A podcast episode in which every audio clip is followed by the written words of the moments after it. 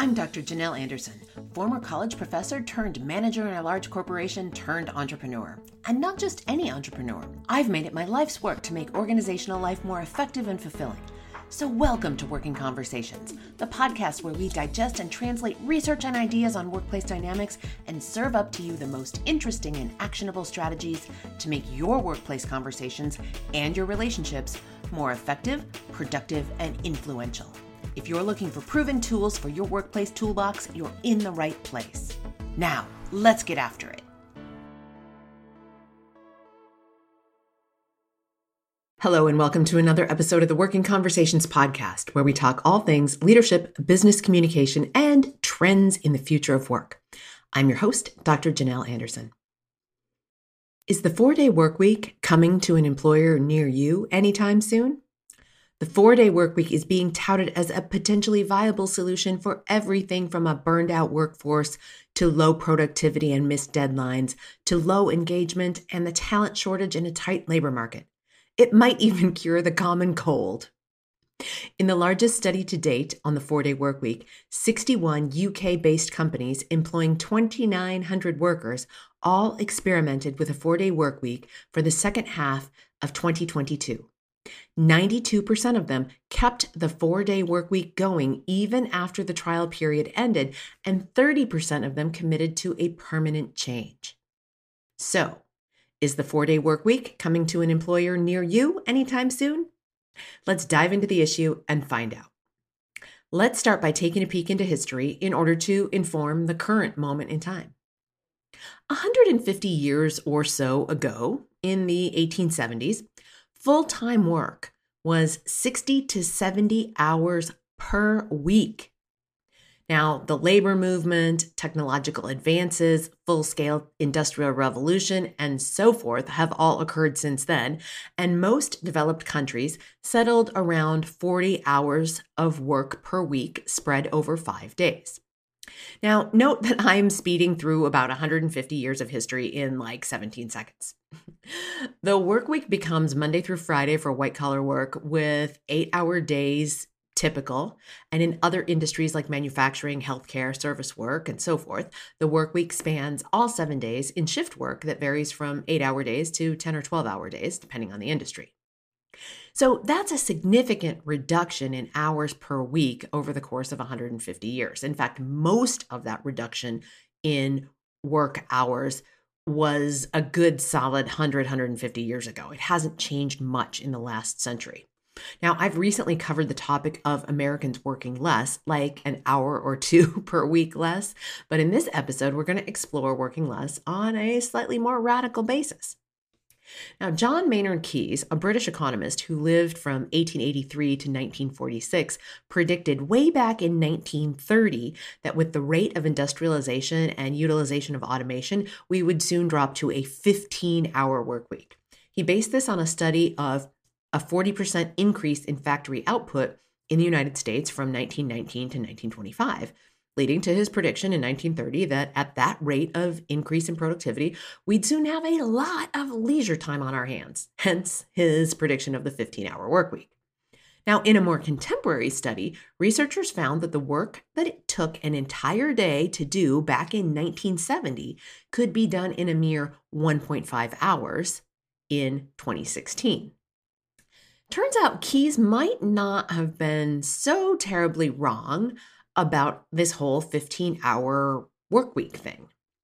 Research released a couple of years prior to the start of the pandemic showed that office workers were productive only one and a half to two and a half hours of their eight hour workday, just short of the three hours per day that Keynes predicted were needed for that 15 hour work week.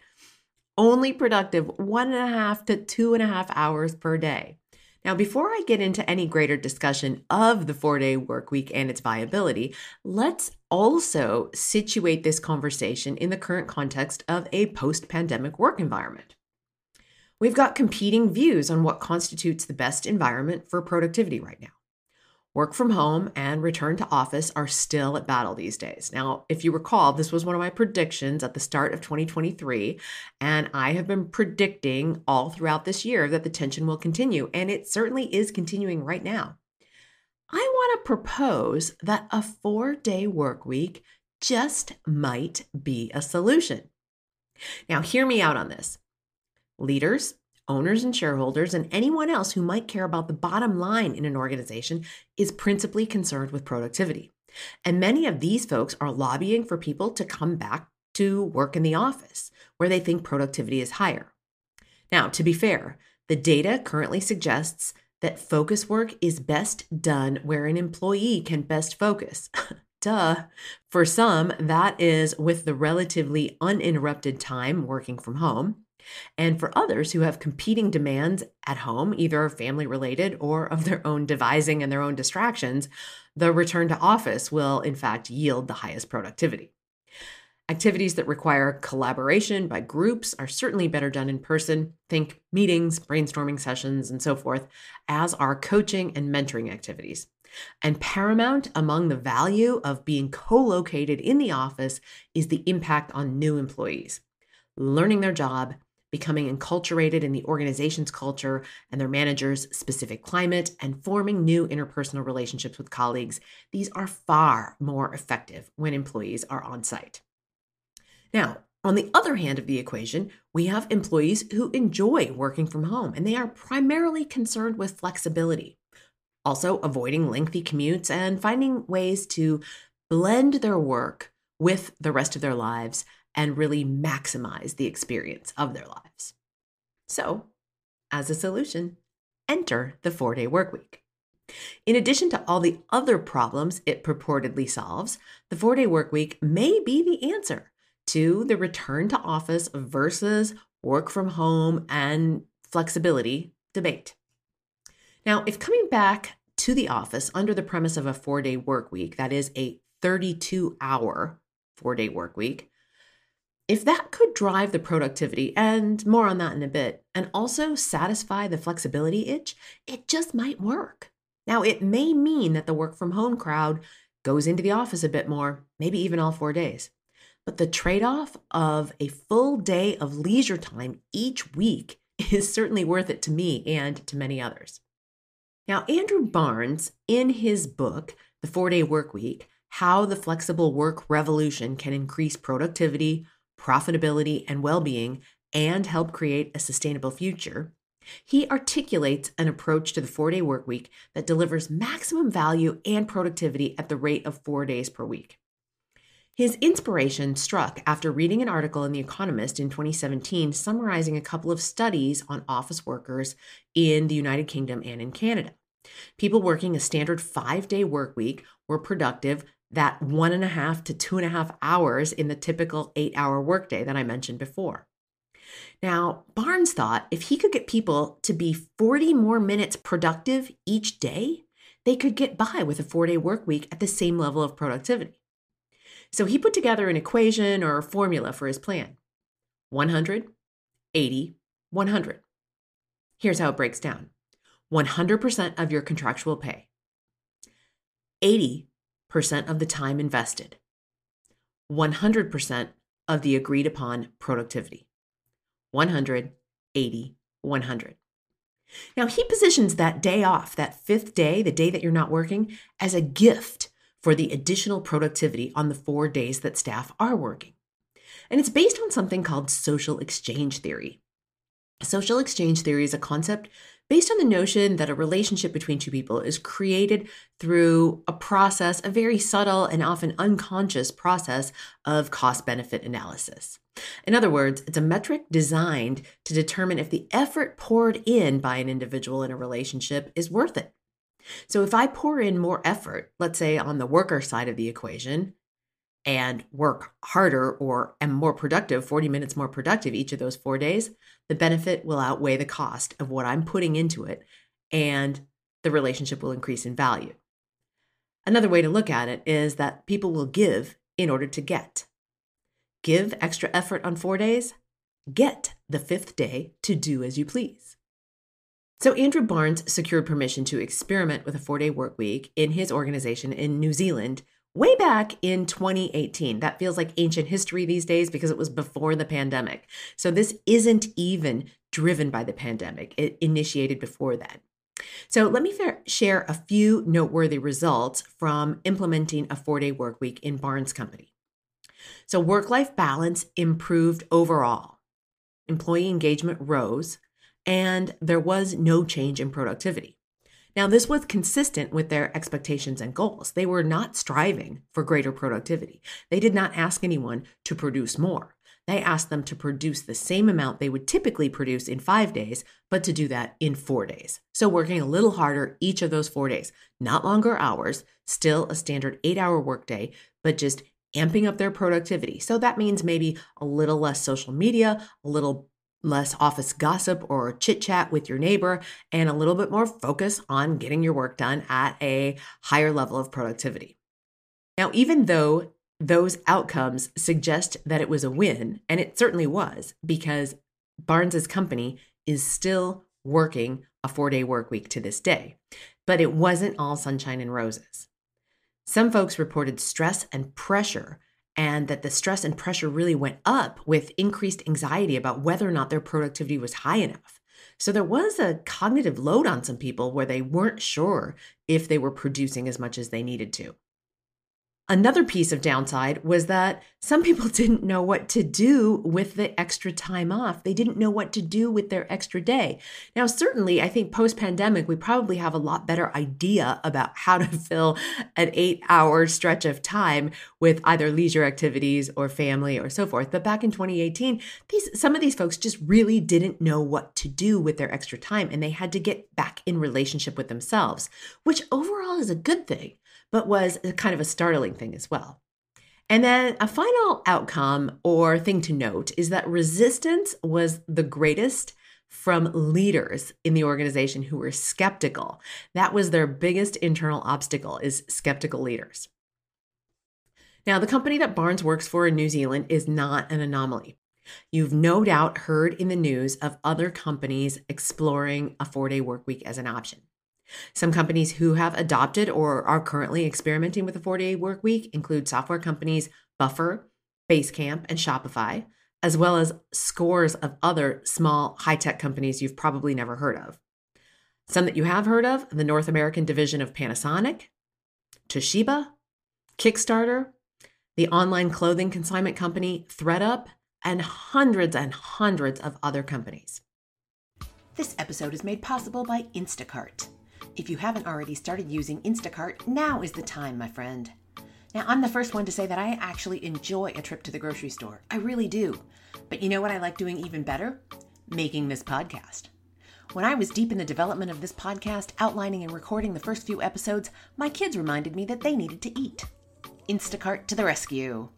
In absolutely record time, Magnolia, my Instacart shopper that day, delivered chicken nuggets, milk, avocados, fresh berries, and a host of other groceries we needed. When life gets busy, or when you just want to feel like royalty and have someone do it for you, there's Instacart. Get $10 off your first order when you sign up at workingconversations.com forward slash Instacart. Now, back to the show. Now, let's look at what you might want to consider if you were going to implement a four day work week in your organization or in your team, because it doesn't have to be organization wide. It can be done in smaller pockets of the organization, provided that permission has been granted.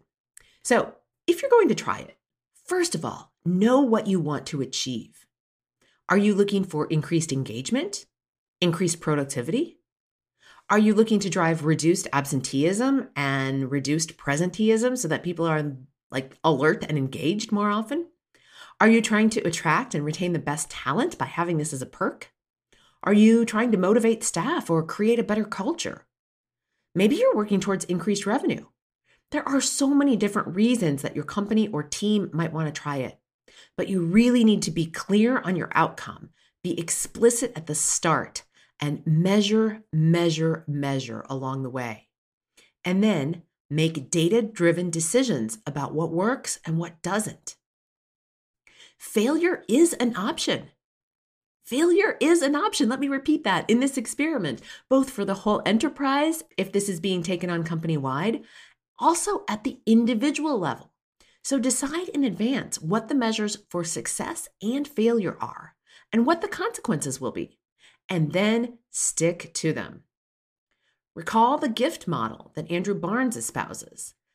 The gift will be revoked if it is not continually earned. So decide on those outcomes what constitutes failure, what constitutes success, and be ready to reinforce both of those.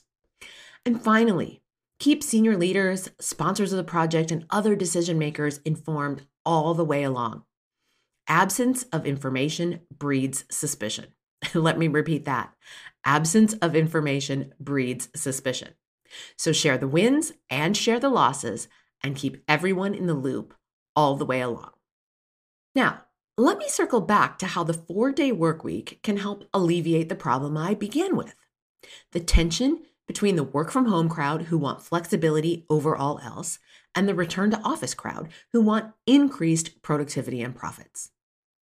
So here's a summary of ideas about how the four day work week can solve this tension. On the scorecard for the work from homers who want flexibility, we've got three big wins. Number one, improved work life balance. The traditional five day work week often leaves little time for personal pursuits, relaxation, and spending quality time with family and friends. Shifting to a four day work week allows employees to have that extra day off, granting them more time for personal interests and reducing burnout. This improved work life balance can contribute to increased job satisfaction and overall well being. Second win in their scorecard Potential for increased creativity and innovation. Leisure time and mental breaks are essential for stimulating creativity and fostering innovation. With an additional day off each week, employees have more opportunities for rest, relaxation, and engaging in activities that inspire fresh ideas. This renewed creativity can positively impact problem solving, decision making, and overall innovation within the workplace. Plus, it will make them feel good. And the third win in the column for the work from homers decreased stress and improved health and quality of life. Less time in the car or on public transportation, commuting is shown to improve physical and mental health. Even if it means going back into the office some or even all four of the days, it's still healthier than the pre pandemic standard of five days in the office every week. Now, on the scorecard for the return to office folks who are vying for productivity and profits. Number one, increased productivity and focus. Despite working fewer days, employees may experience increased productivity during that shortened work week. With a shortened time frame to complete tasks, individuals will find themselves more focused, efficient, and motivated to achieve those goals because they want that gift of the fifth day off. Now, this intensified work ethic within a compressed time frame can lead to enhanced output and improved quality of work overall. So, the second thing in the scorecard for the return to office folks enhanced employee engagement and loyalty. Offering a four day work week demonstrates an employer's commitment to employee well being and work life balance. This can boost employee morale, engagement, and loyalty as employees feel valued and supported. And this in turn can result in reduced turnover rates, increased job satisfaction, and a more positive work environment, all of which drive profit. And the number three item on the scorecard for the return to office folks attraction and retention of top talent. As the demand for flexible work options continues to rise, companies that embrace a four day work week may just gain a competitive advantage in attracting and retaining top talent. Job seekers are increasingly prioritizing work life balance and flexibility in their career choices and in the companies that they choose to work for. By adopting a shorter work week, organizations can position themselves as desirable employers and attract the very best that the labor market has to offer. So, it's a pretty even balance sheet. Three wins for the work from home column and three wins for the return to office column. So, back to the question of is a four day work week coming to you anytime soon? Well, that depends. Mostly, it depends upon your organization being bold enough to take the risk and run a trial experiment. From a mandate perspective, we won't see it here in the United States anytime soon. A few states have dabbled with legislation that incentivizes companies for having a shorter work week They've also attempted statewide reform on num- the number of hours worked per week, but none of them have significant traction at this point. But the debate has been started. the prospect of federal legislation enacting a four day work week is highly unlikely at this particular point in time. The United States hasn't passed any comprehensive pro labor legislation in nearly a century. But we'll leave that topic for a future episode. now, however, there is nothing stopping a company from experimenting. As the Latin proverb states, audentes fortuna juvat. Fortune favors the bold. Now, if you've enjoyed this content and you're watching on YouTube, make sure you hit the subscribe button and knock that little bell so that you get notified every time there's a new episode out. And I'm also making other YouTube videos as well. So even if you listen on a podcast player, you're going to want to head over to youtube.com forward slash Janel Anderson, PhD, and subscribe so that you don't miss a thing. Wherever you're listening or watching, please leave a review. It helps other listeners find this podcast and this episode and of course, it just plain old makes me feel good too. Until next time, my friends, remember fortune favors the bold and be well. Thanks so much for listening. If you like what you're hearing on the podcast, head on over to Stitcher, Apple Podcasts, or wherever you get your podcasts and give us five stars and a quick review. It really makes a difference and it keeps us bringing you valuable content that you can put into play in your life. I'm Dr. Janel Anderson, and this is Working Conversations.